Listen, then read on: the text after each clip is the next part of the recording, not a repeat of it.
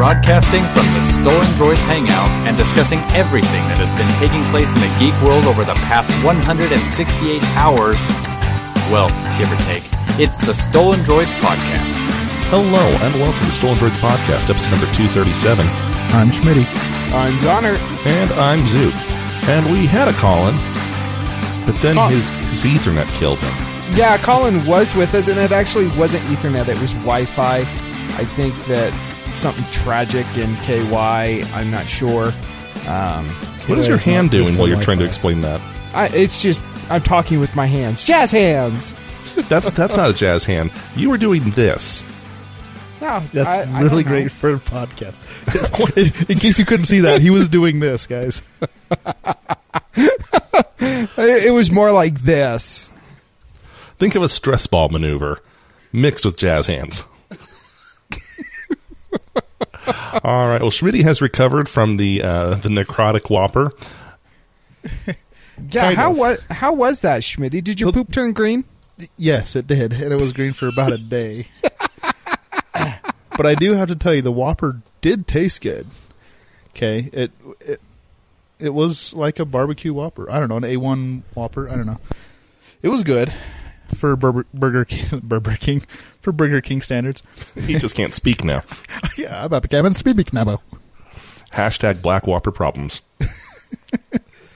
That's racist.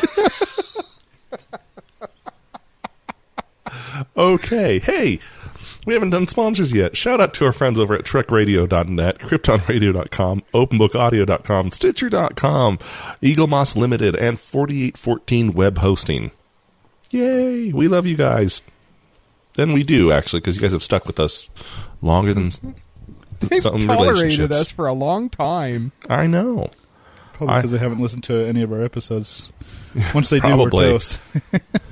Yeah, our sponsors have been with us longer than my first wife was. Holy cow, you're right. Schmitty just about lost it on his can of Mountain Dew there. Hey, I got um, feedback. Well, you got sort of. feedback. I, I got sort of got feedback.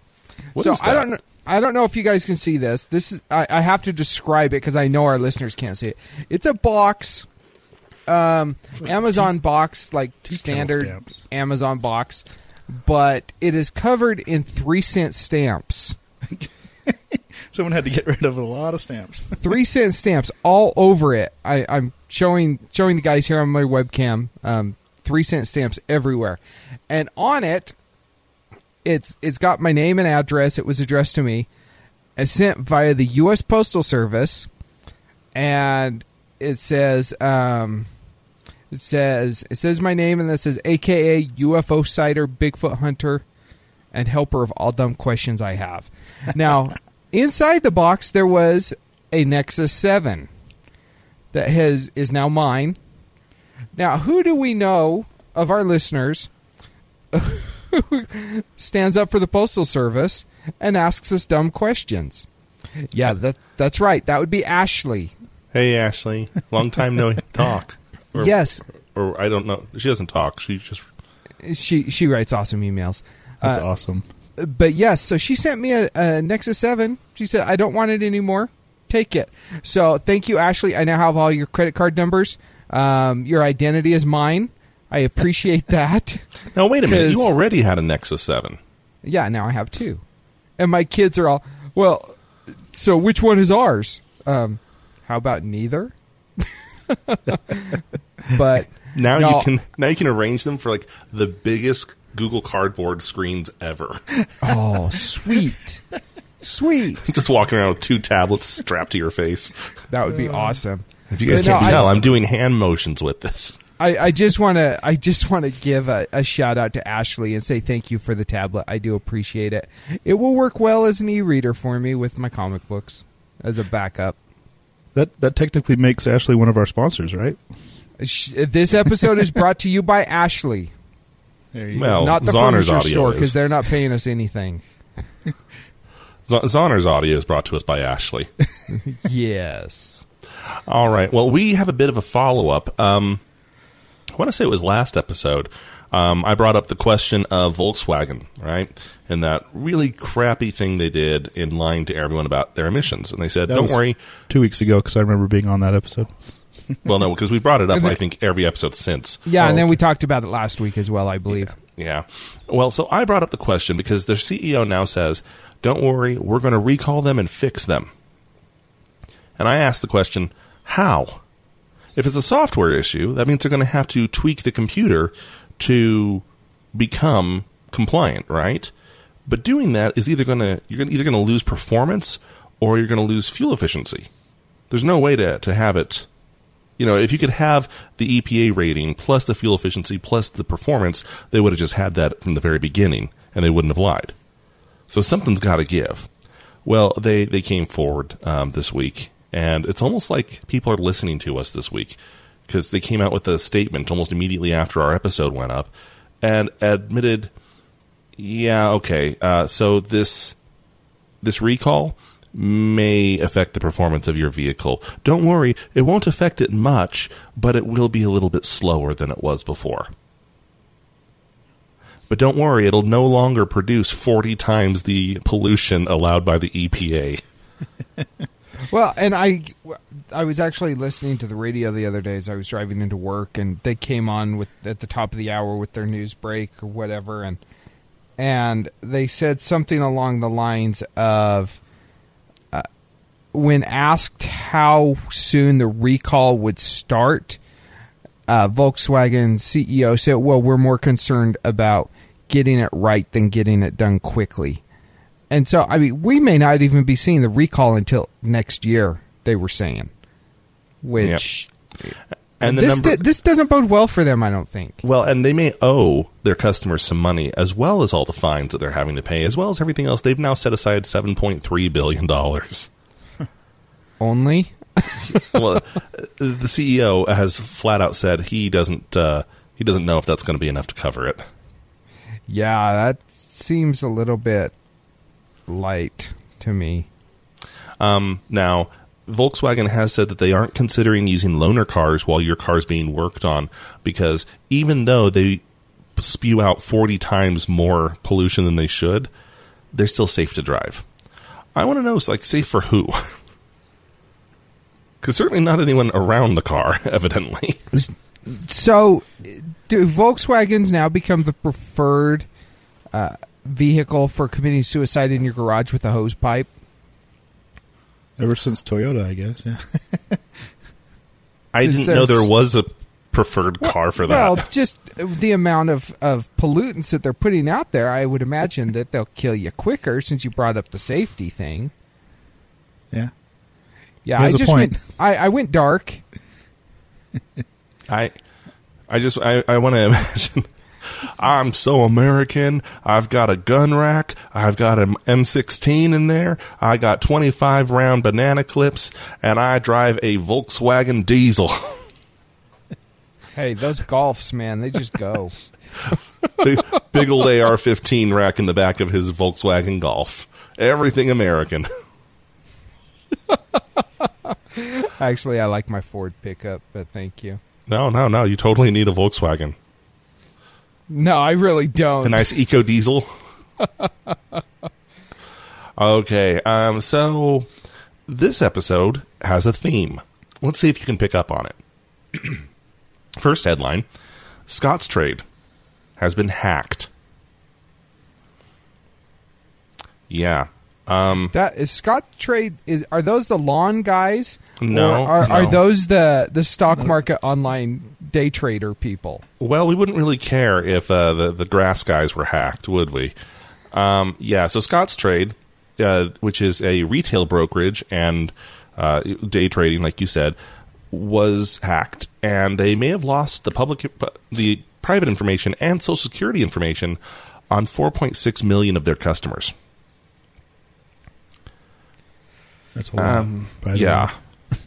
Can I tell you guys? Um, Are you a Scottrade customer? I'm actually not, so I'm surprised they got hacked. Like we better target something else just so they don't catch on to uh, to us targeting Zonner. Yeah. Um, our next headline, and, and don't worry, we'll go back over these, but I, I felt it's good for the flow to cover all of them. The next one, uh, Patreon has been hacked. Uh, Patreon is an, this is an interesting one to uh, to be sure. Patreon is oh geez, Schmitty, how would you describe it? Because you're more Um, familiar with it. It's it's a way to uh, to donate money in a in a kind of like a crowdfunding way uh, to artists, uh, people who put out content regularly.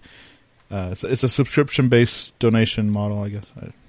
So, i So. i instead of doing like a fifty dollar donation on a Kickstarter, you donate three bucks a month. yeah, and in turn, they promise to uh, give you content based on your donations, and there's different tiers like there are on Kickstarter, and yeah. It's like a way to sign up for extra content from providers you like, and providers like YouTube channels, podcasts, comics. It's meant for the arts. Yeah. Um, Krypton Radio has a Patreon station. So. Yeah, yeah, fun stuff. Uh, LoopPay. Loot Pay has been hacked. Zonner, What's do you the- use any of these so far? I, I I don't. So not yet. I think we're still safe. LoopPay is, of course, uh, we've talked about this on this show. Actually, Colin hates them, uh, but they were the they were the electronic payment specialists who actually had it. I, I believe they were the ones who were working on magnetic strip technology that you could have on your phone that could actually run through card readers. They were purchased by Samsung, and their technology was looped into. Oh, sorry, that was a bad pun. Was wrapped into Samsung Pay. I I liked it. I thought it was a good pun. Yeah, so uh, all of LoopPay's technology, hacked technology, I might add, um, has been put into Samsung Pay. Excellent. And finally, Uber was hacked. by possibly a Lyft user. I don't know if we can call this one a hack. I'm going to be honest with you. Um, so what they found out was that someone accessed their internal network and downloaded some data using a security key, an internal security key, which they accidentally published to the web. Now they're quick to point out, well, no one else found it, no one else got it and used it to get in. We think it was the chief technology officer of Lyft. You can't really say they hacked you though if you basically left the key out in the open. That no, a not good technically, point. but but um, I- I guess the the type of hack we're talking about here is unwanted access. When someone gains unwanted access to a system, it is a hack, no matter the process used to, to get into the system. That is true. That is true. I just I give you my password, but I don't want you to log into my account. You're still hacking, even though I gave you my password. I don't know. I, I I get what you're saying, and yeah, technically you're right. I just don't know if we can necessarily include it now. The information that was taken from Uber has not been found anywhere. Uh, there's no, there, there isn't even really proof that it was taken on purpose. So it's very possible that someone, maybe someone from Lyft, maybe someone who wasn't, saw this key online, says, "Ooh, super secret Uber password key." Decided to click on it, use it, saw, oh my gosh, this is real. Well, okay, better get out, and left, and that's it. That's that's possible. That's all that happened. We don't know. Um, Well, if we're not seeing anything, it it might be a, a case of uh, corporate espionage, where it, I mean, if it is someone from Lyft, they got they went in, got some customer data for use in their own marketing department or whatever, you know, and and they they wouldn't publish that; they'd keep it for themselves. So, might just be a corporate espionage case. very possibly, yeah. Now, I I don't know. Is anyone else getting really tired of hearing of all these hacks? I I am because usually I'm involved in a negative way with them. So, uh, Fair but I got I got to be honest. I'm kind of happy this week that I don't feel like I need to worry about going and getting identity protection this week. Are you sure though? I, I'm fairly certain. You're not secretly uh, a day trading Uber driver who likes to get extra content. Shut up. that's a secret, Zook. We're not supposed to discuss that. on one hand, as as a as a web developer, uh, I like hearing about these because it's um, it it opens up uh, uh, it's kind of educational. You know, I, I see how other sites are getting hacked, and so I'm starting to educate myself on. Well, if I were to build a website, how do I make it secure? You learn from the failures of others, right? Um, but on the other hand, it's kind of scary because it's there are so many people trying to breach security that no matter what you do to be secure, you're always someone is always going to attempt attempt to hack on you if you if you become popular or have you know a lot of traffic. So it's both a good thing and a bad thing for for web developers alike. Well, this is how I can tell that we've never become popular.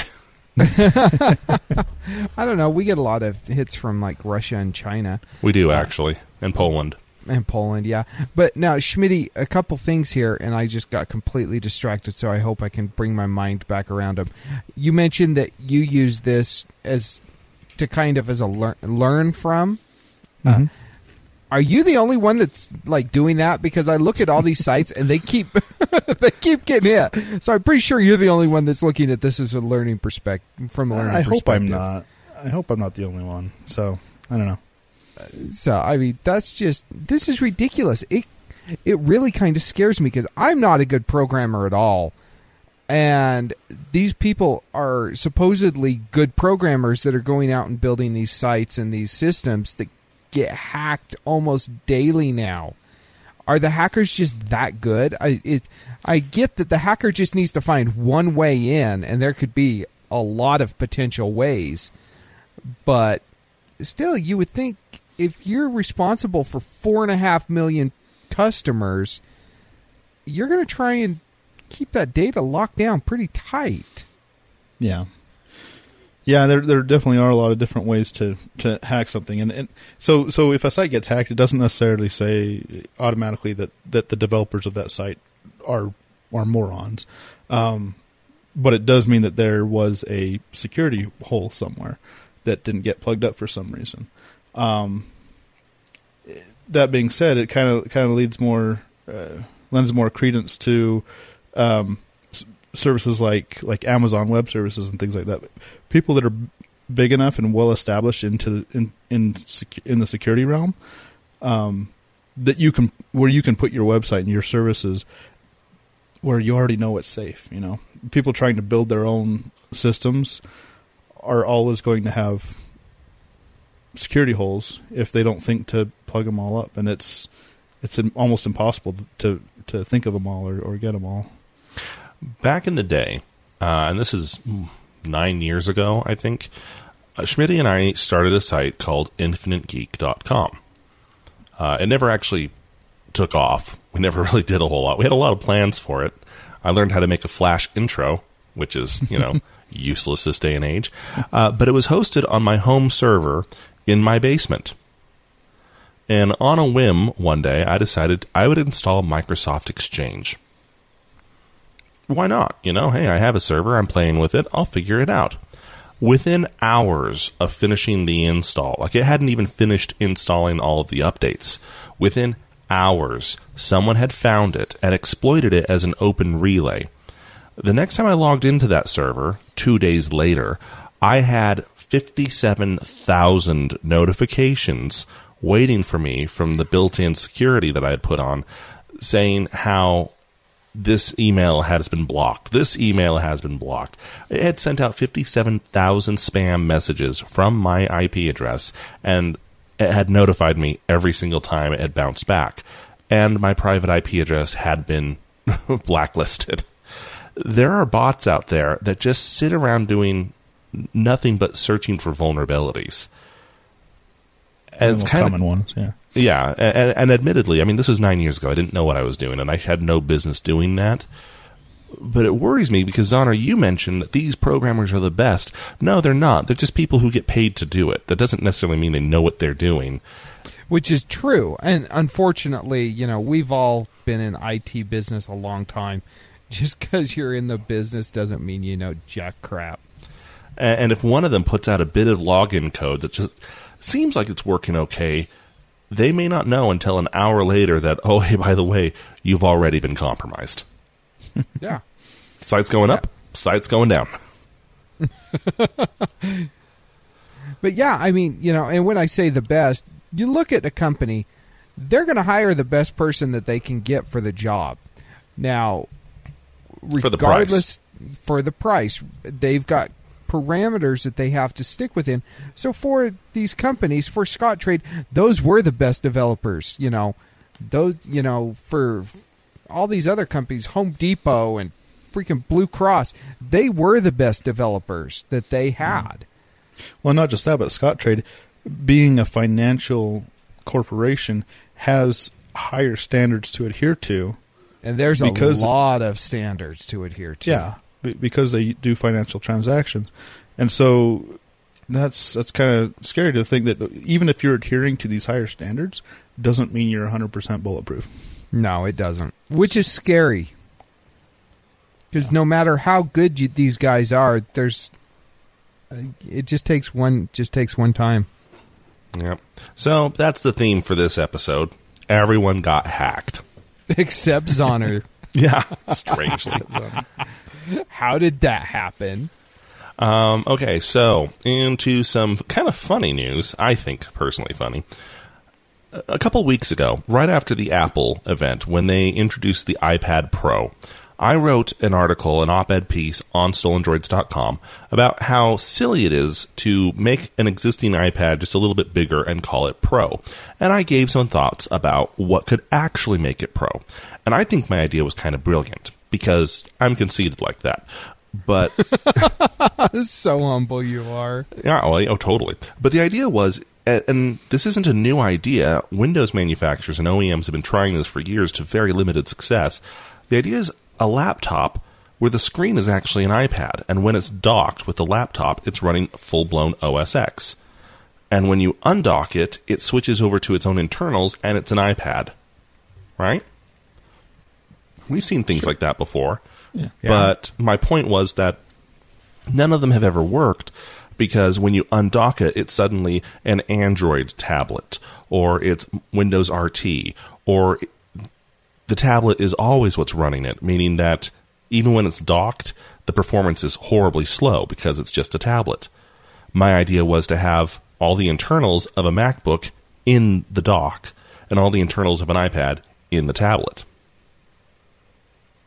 Turns out Microsoft reads stolen droids because they introduced the Surface Book this week at their new event.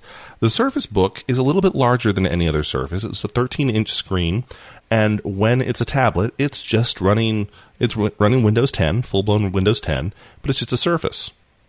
Everything's great. Then you dock it to its base, and there's a secondary processor in the base, plus extra storage, plus a dedicated graphics processor so it becomes a full blown Ultrabook. And it's advertised to get 12 hours of battery life. So, two possibilities, and I'll put them out here to you guys, and you guys can help me decide which one it is. Possibility one they read Stolen Droids a lot. And after reading my article three, four weeks ago, they said, hey, that's a really good idea. Let's get a prototype thrown together in time for our press conference in a month and get it ready for market possibility too. I really just wrote something that everyone else has been thinking about for years, and Apple is that far behind the times. No, Apple's innovative. Okay, so it must be must be number one then. Has to be. Okay, Microsoft, you owe me. Yeah, that, you can just make that check out to Zonner. I'll get a I'll get a box with an old Nexus Seven. You get the check. Hey, it's in good shape. It's running better than my other Nexus 7. now, um, this is not cheap. It's going to be starting at fifteen hundred dollars, and that seems just ludicrously expensive from a home user standpoint. But Not uh, if you're a Mac user, though. Oh, true. Yeah, if you're a Mac user, this is a this is a total steal. Actually, even then, it's still kind of expensive, and we'll get into that. But this, I have determined, is not intended for the home user. This is for the CEO or the high level executive who, let's face it, most of the cost of the laptop is written off by the company anyway. It, it's just their status symbol. It's very capable. It's very, uh, it's very easy to use, but it's Windows, so they can use it and it's really par for the course for those really thin ultrabooks that you see your executives walking around with. They also released the uh, new Surface Pro 4. Uh, not really much to say about that. It's faster, it's better. Uh, What else do you say to that? It's more innovative. That's Yes. what you. Oh wait, no, that's Mac's thing. Sorry. and HP at the same time in an unrelated event um, also brought out their Surface Killer. It's kind of interesting to me. Um, I don't know what you guys think. Everyone said that the Surface, when it first came out a few years ago, was just the worst idea for a tablet. Yeah, the kickstand's kind of cool, but no one's ever going to use it, right? It's just going to immediately die off. And initially, it seemed like everyone was right because no one was buying it. You know, I, I had a Surface, but I didn't even buy it. I ended up selling it. Um, but here we are. It's the fourth iteration later. Apple's trying to combat them with the iPad Pro. Google's trying to combat them with the Pixel C, which I still think is a gorgeous looking tablet. And HP is trying to mimic them with the Envy x2.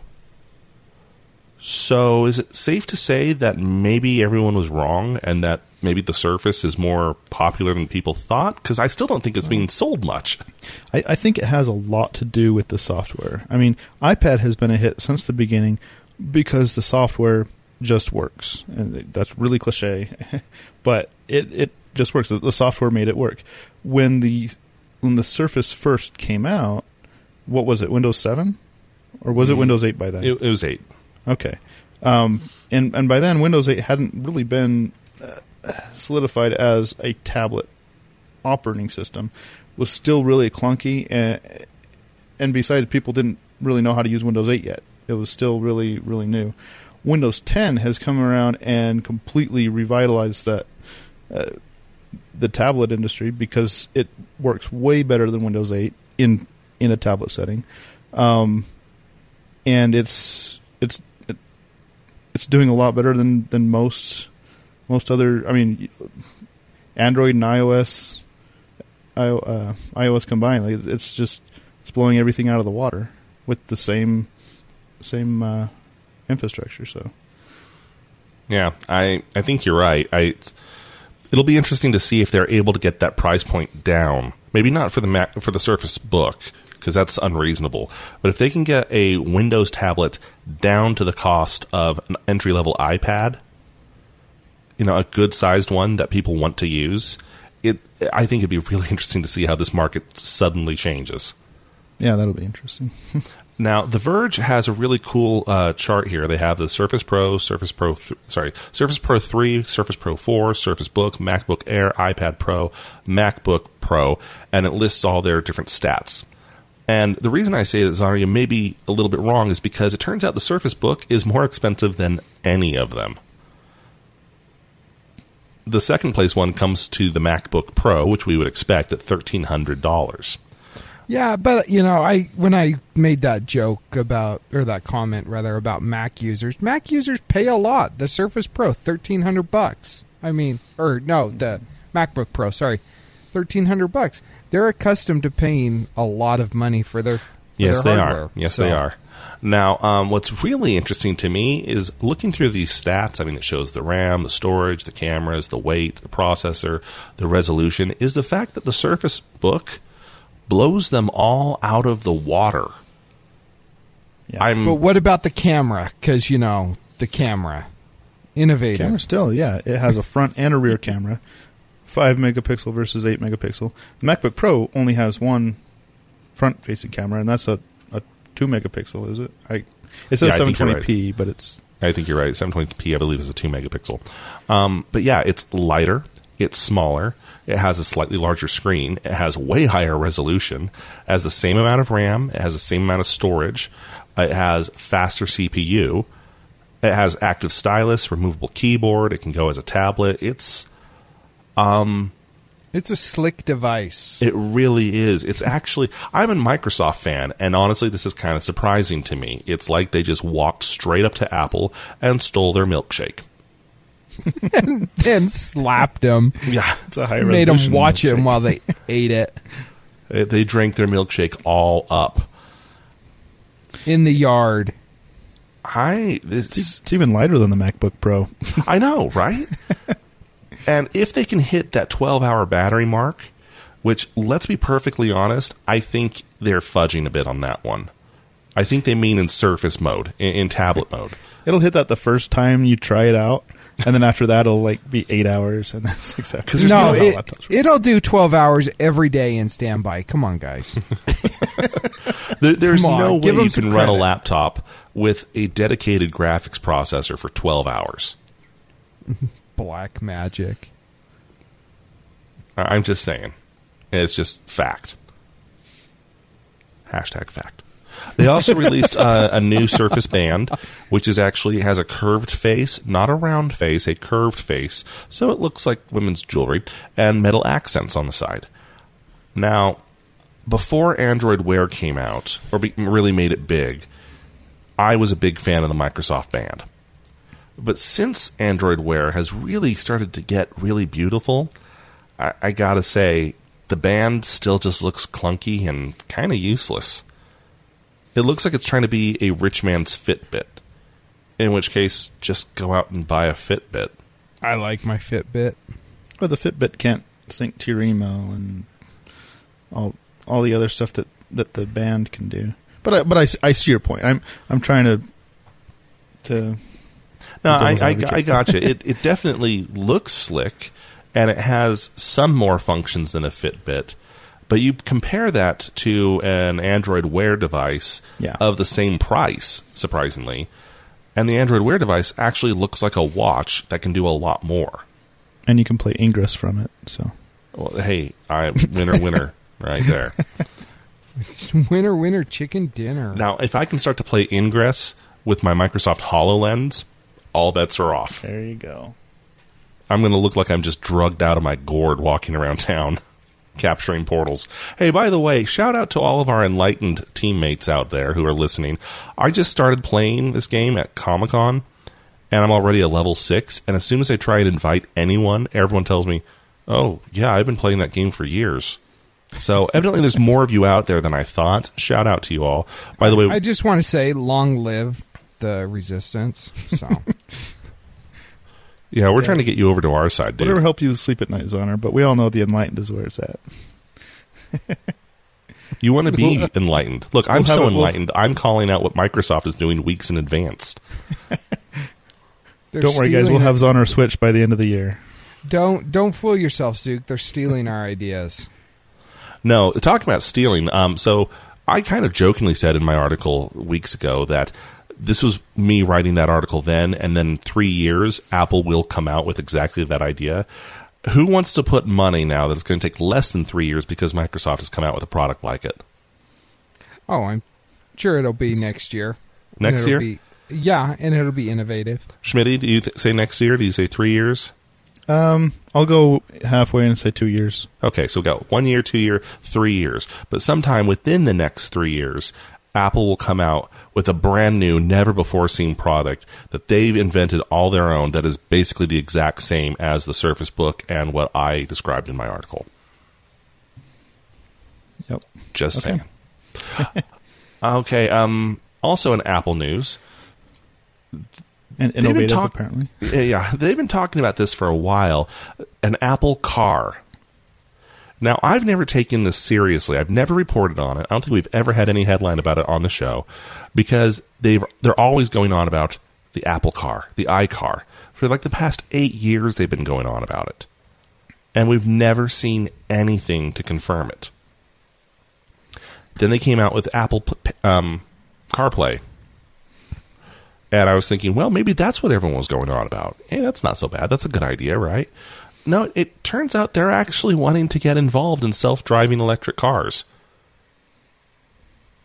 I How how many years behind Google are they on this? Let's see. Two- Google's been working on their prototype for uh, about six years now. So there you go. and they've logged over a million miles. So yeah, they've got some ground to make up. now here's my big question, and this isn't me trying to be funny or cute, but we all remember Apple Maps, right? what what happens when Apple Maps isn't just directing you; it's actually in control. Wow. The Yeah, no. apocalypse is nigh. It'll be using Google Maps. Actually, it'd be using uh, Microsoft's Here Maps. No, no, though I I'm going to call this right now since this is the prediction show now. I guess um, there's going to be legislation, more legislation coming out about self-driving cars. Right, um, somewhere in the legislation is going to be the verbiage uh, relating to um, in order for the navigation to be uh, up to par with with these standards, you need to be using Google Maps. And so the Apple car will have to use will have to adhere to the, those standards and use Google Maps for their navigation. Hmm. Why, Why do you think Maps? that will be? Is that because Google's going to pay off the politicians? No, because Google Maps has been around uh, the longest, and they per- well, th- okay, not MapQuest, lo- not longer than MapQuest, but they have gotten so much more accurate than any other map provider because of the uh, the data feedback they get from active users. I, I, I agree, but I disagree because I, I even though I like Microsoft and I liked Nokia before them, and I like the Here Maps, I have to agree with you. Google Maps is just better. They're more accurate. They're always updating. They're always evolving. I have to disagree because I don't think the government would ever say that you have to go with this one private company's service. I think instead the government would try and take over Google Maps and say, okay, you provide this to the Department of Transportation, and we'll make that the standard. And I don't think Google will go for it. And that that's the big hiccup I see there. Yeah. Well, yeah, yeah. So either way, there has to be a security standard. I mean, a safety standard, um, and uh,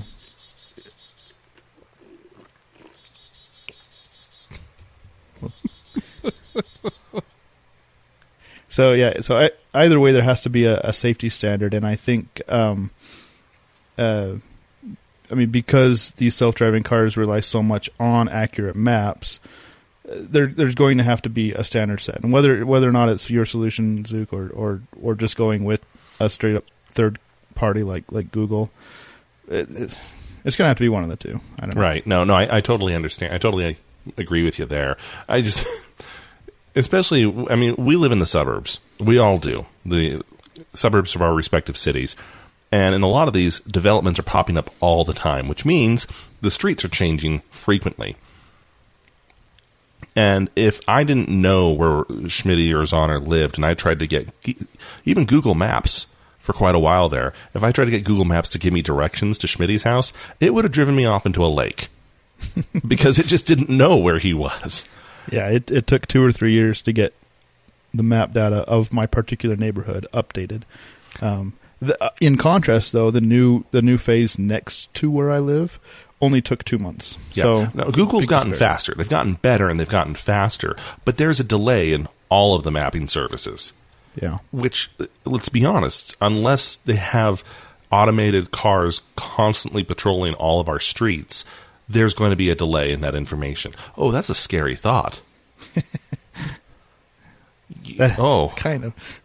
Well, so yeah, that that may lead to a couple problems, and, and I realize we're going off on a big tangent here, but um, it leads to a couple problems. If if the driverless cars are indeed 100% driverless and give you no manual overrides, that means if there's a place that you need to get to that's not in the system's navigation, it won't be able to go to that new place, even though there's this road right in front of you. It's going to say, "Nope, sorry, this is where I stop. Get out and walk." You know. it's just that is an apple thing to do you're driving me wrong get out Or I, uh, I had a second point, but I've sorry I've been derailed. So I mean, I- every every car is going to have to have a manual override unless they can have a to the minute update process, or maybe not to the minute, but at least to the day.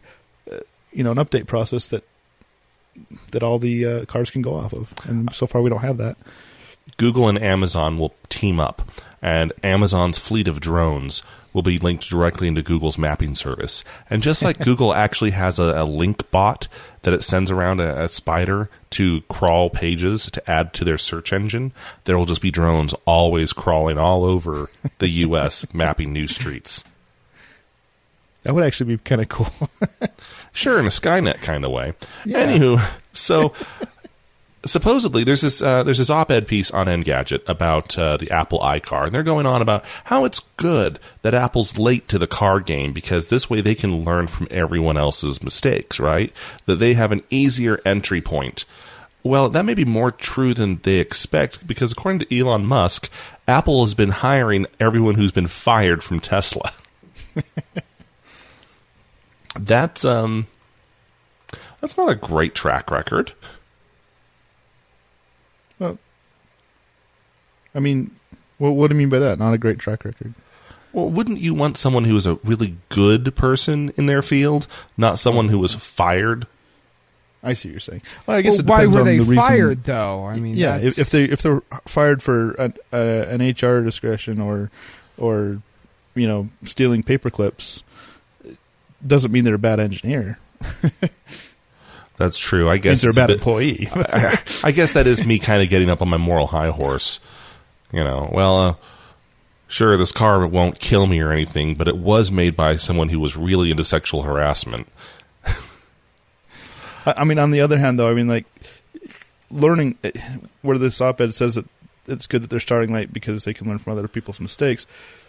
It's hard to learn from Google's mistakes because they've logged how many miles in their self-driving cars, and they haven't gotten in any accidents that has been a cause of the car itself. I think there's 15 accidents or so, but they've all been caused by other drivers, human drivers.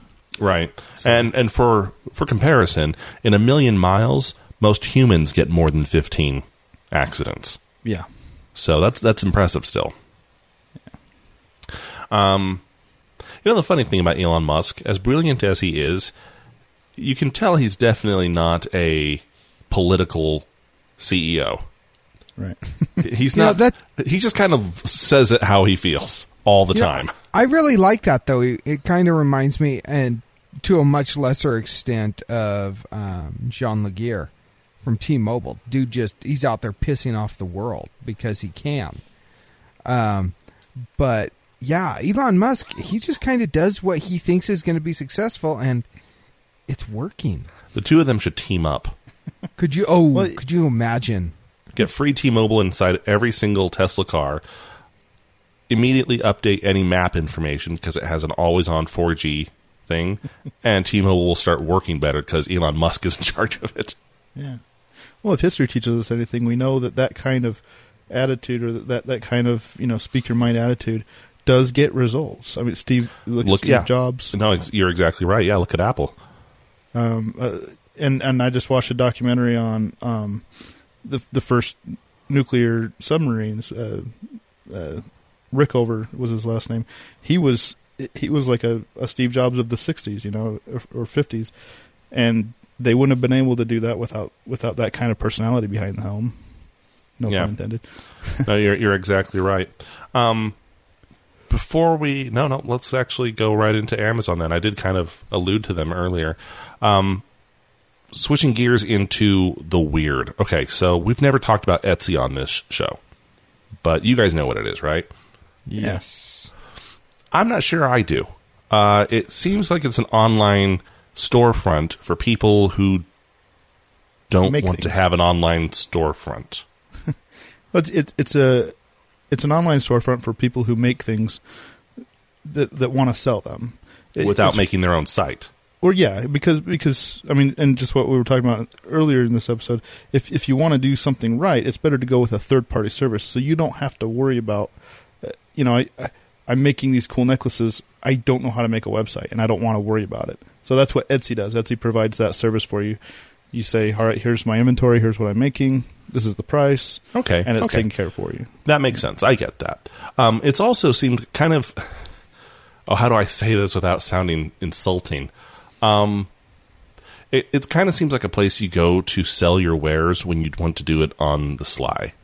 Like you don't want to open up a business and you don't want to actually have a storefront, but you still want to sell these things you made. And that probably is very unfair because I I happen to know some people who sell stuff through Etsy.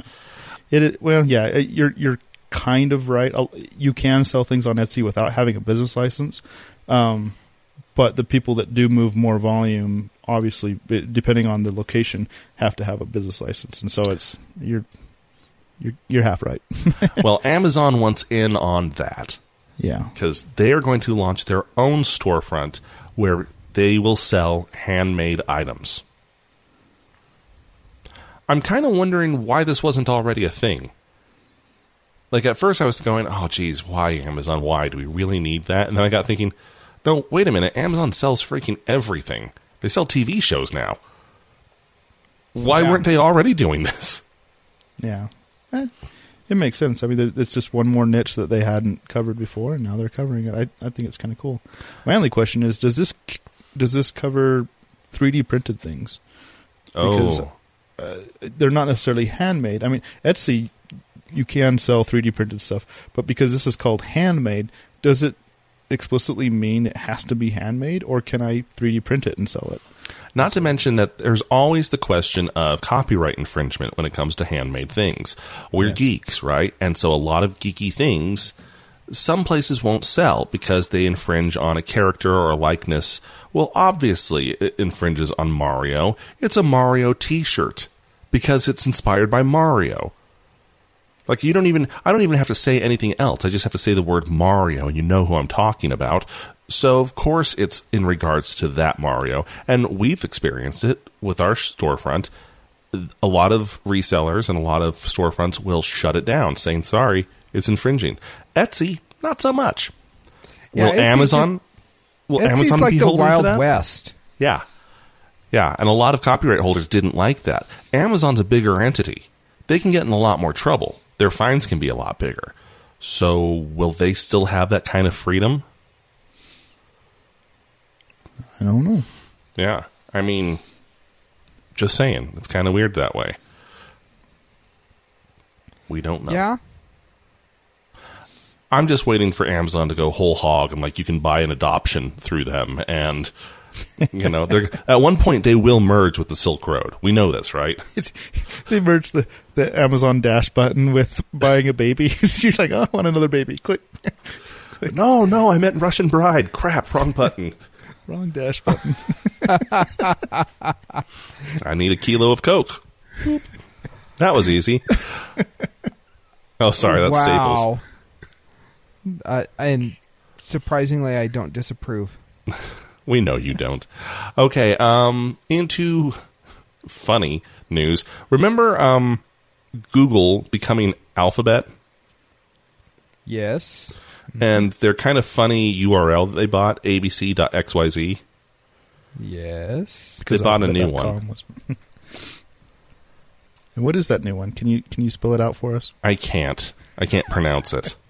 I tried pronouncing it. It's No, Big Big Bird taught me it's Abkadefki Jekyllmanopker Stewitches.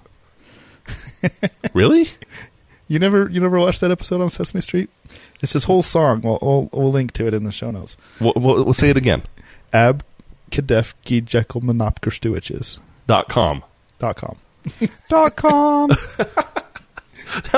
Okay, this went from being the dumbest headline to being awesome. Uh, this is brought to you by Sesame Street. I want I want them to be a sponsor because only you would be able to say it. this week we're brought to you by Afker Defke Jack. Jekyllmanopker Stewitches. Sounds like some extinct animal. It's the alphabet, people. It's a it's a through z dot com. Uh, now now here's the question: Are they going to like have their regional ones in other languages? They have like an Enye and I'm just saying. Like the- the there's a lot more characters in the. Japanese alphabet. So for their .jp domain, is it going to have to be all that? that's not UTF-8. There's some poor person in Saudi Arabia going, I have no idea how to type our alphabet into the URL. I just feel bad for the people that have to have their email address with this domain on it. No reply at after Actually, it sounds like a character from Monsters Inc. Um, also in uh, Google News, and this one kind of came out of nowhere. and I'm not really sure what to make of it because I haven't seen it in effect yet. But they just launched their new accelerated mobile pages project. Now, they're not the first ones to do that. Uh, Facebook, Apple, they all tried it as well, but they required you to buy in so that their services would accelerate the pages for you.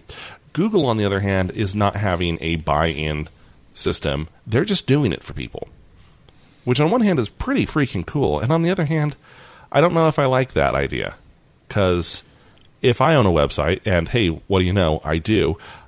I don't want you in charge of delivering the content to people because that means that you can inject man in the middle ads. I would be the one to provide the content. But at the same time, having instantaneously loading pages is kind of cool.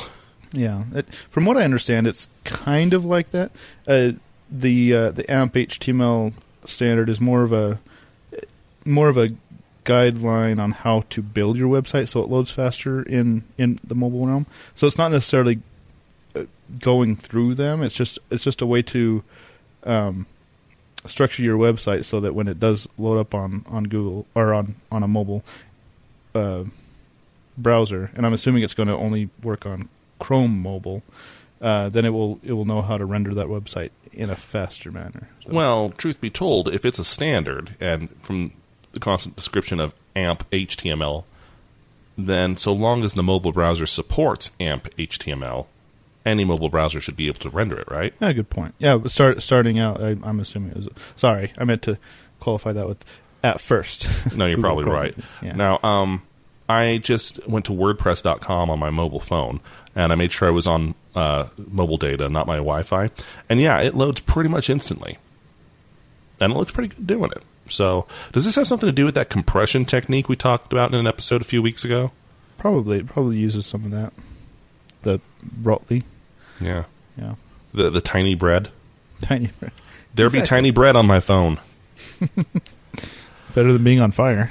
Uh, yeah, true. Few things aren't. Um, okay, this is not in our headlines here, but I felt it's worth bringing up. The new Chromecast did launch this week. It's still thirty-five dollars. It's not really any better than the previous one, but it, that makes, means it's still just as good a deal. Uh, the internals don't get as hot, and it can now hit wireless AC speeds. That being said, I've been using mine on just wireless N. I have no problems. So It's pretty cool. Yeah, I it's kind of interesting because it's kind of like oh, it's the same price and it does the same thing, so it's still the same good value. It's just round now.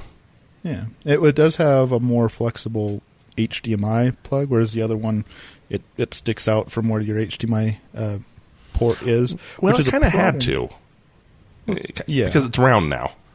Yeah. And so if you have two HDMI ports side by side and it plugged straight in, it would have blocked the other one. So Yeah. it makes sense. Well, if you, you have you have the issue with my TV where the HDMI port faces right towards the wall, and I only have like an inch and a half of clearance. Oh. I needed to get a, a small HDMI extension to to bend it around that. So this this kind of improves on that, where it has an extra, you know, it's, it's a bendy wire. Didn't your Chromecast come with an extension? Because Um, mine did. It came with a four-inch extension. Oh, you're right. It it did. I didn't buy an extra. I I bought an extra one for the Roku. That's right. Okay. Speaking of Roku, they released a new Roku 4 as well. Yes, they did. It has Oh. 4K. Sorry, going back to the Chromecast, they also did release the Chromecast Audio, Oh yeah, which is just for streaming audio, and you plug that straight into your your speakers, um, which is awesome because then you're not usurping an entire TV just to play audio. so now. yeah, I'm that uh, that's a cool idea. I don't see it taking off as much because anyone who plays their audio to their speakers typically already has some kind of setup for that. Uh, Yes. Bluetooth has been an included feature in a lot of stereo receivers for many years now. It's true, though. So c- casting is now actually faster than than connecting via Bluetooth. Even if True. your device is has remembered the pair, and uh, I mean that that is relatively quick. If you've already paired the device, um, flipping it on it, th- there still is some lag. Uh, casting with Chromecast is it half the time, so there's an appeal to that. And let's be honest, a Chromecast audio dongle is cheaper by far than a Bluetooth adapter Bluetooth for most speaker. stereos. Yep. So there's that. Um, the Roku 4, what did we gain? Not much, really. 4K resolution. yeah, that's that's really it. So um, if you have 4K TVs, get the get the Roku 4. It's Um, flat. If- it's bigger. If if you're like anyone else in the nation, um, don't because there's no reason. Uh, I'm, I'm still not sold on 4K. I love 4K. Don't get me wrong. Schmitty and I uh, and, and Dr. Squishy, we went to CES. We saw 4K. We saw 8K. I think we saw a 12K prototype. Um, I think they were pulling our leg, honestly, but it was labeled 12K, and they were gorgeous. You know, for that 30 second looped video that we saw but in, in the home, we- no one has it yet. Don't go out and buy something that's labeled 4K right now because there's no way you're getting content to it. Just saying, not yet. Now, if you're an early adopter and have uh, a lot of money and you already have 4K stuff, then sure, yeah, go for it. And I'll shut up because I want you to give me some money. Um, into our favorites this week. Mine is the coolest freaking thing ever. I want to say this is a Google project. Uh, yeah, it is. It's a Chrome experiment. Uh, just click on it. Just go to it, um, and be ready for your computer's fan to kick on really loud because it takes quite a bit of horsepower. It is the visible galaxy in your browser. You can zoom in all the way down to our sun. You can zoom out all the way to the galaxy and nearly any stage in between. You can see other stars in our solar neighborhood. You can pull up facts about them. You can rotate. You can check them. It's just freaking cool. Um, I mean, there's nothing else I can really say. Do it. It's just I, I wasted so many hours this week just kind of flying between stars and spinning them around. It's just, it's just cool. Awesome. Uh, my favorite uh, is also in the theme of space. Uh, this is a scale solar system. Um, these guys, uh, Wylie Overstreet and Alex Gorosh, I guess, uh, decided to make a scale solar system with the uh, the Earth being the size of a a marble. Uh, so they they did all the math. They they um, decided how big everything else would need to be. Went to a dry lake bed in Nevada, and not only did they set up the full scale solar system, but then they also filmed it, filmed the orbits and uh, animated the orbits of each of the planets around around the sun, and it, it looks really awesome. The uh, the finished product is it's it's quite amazing how how vast our solar system is. So uh, check it out. Zonner, what, what what favorite do you have? What enlightening, awe-inspiring thing that shows us the beauty of the universe and our place in it? What what what link did you bring us this week? Well, you know, if you've ever listened to me on any of our shows, you know that I really have no shame, especially when it comes to poop. And I discovered a new product this week called the Squatty Potty, which changes the way you poop. And Is it like out your nose now, or it's it's a lot smoother from what they say. And they've got a commercial for it in which a unicorn is pooping ice cream, and they use the unicorn to kind of illustrate how they're I want to know po- what kind of whopper that unicorn ate. I'm guessing there's a black Halloween one in there because there is some green. Uh, but yeah, this unicorn's pooping out ice cream, and they're describing how your body functions when you sit on the toilet. this poor unicorn is pooping for three minutes straight? There's something wrong. and then they feed it to kids, which is awesome. It's the greatest thing I've seen on the internet in a very long time, and I need to go buy me a squatty potty because uh, I I can't not after watching this. We'll have you write a review, okay? It'll be par- I- it'll be most of a GGP. that that oh, it would be an awesome GGP. I tell you what, and you know the reviews on their Amazon listing. Oh my gosh, people love this product, and the reviews are hilarious. As is the product, as So. is poop. Zook's done. That's our show this week. We're sorry. Uh, feedback at Zonner at stolendroids.com if you have anything you'd like to say. Um, or give us a call 801 917 Geek. Again, you can find us on Twitter, Facebook, Google, Plus, Ello, you know, the works. Uh, apologies for last week's audio. We're, we're happy that you guys stuck it out and uh, waited for the redone version of it. We did get it fixed. Uh, we'll make sure that doesn't happen again, hopefully. Knock, knock. Uh, until next time, cheers. End of line. This has been a Stolen Droids Media Production.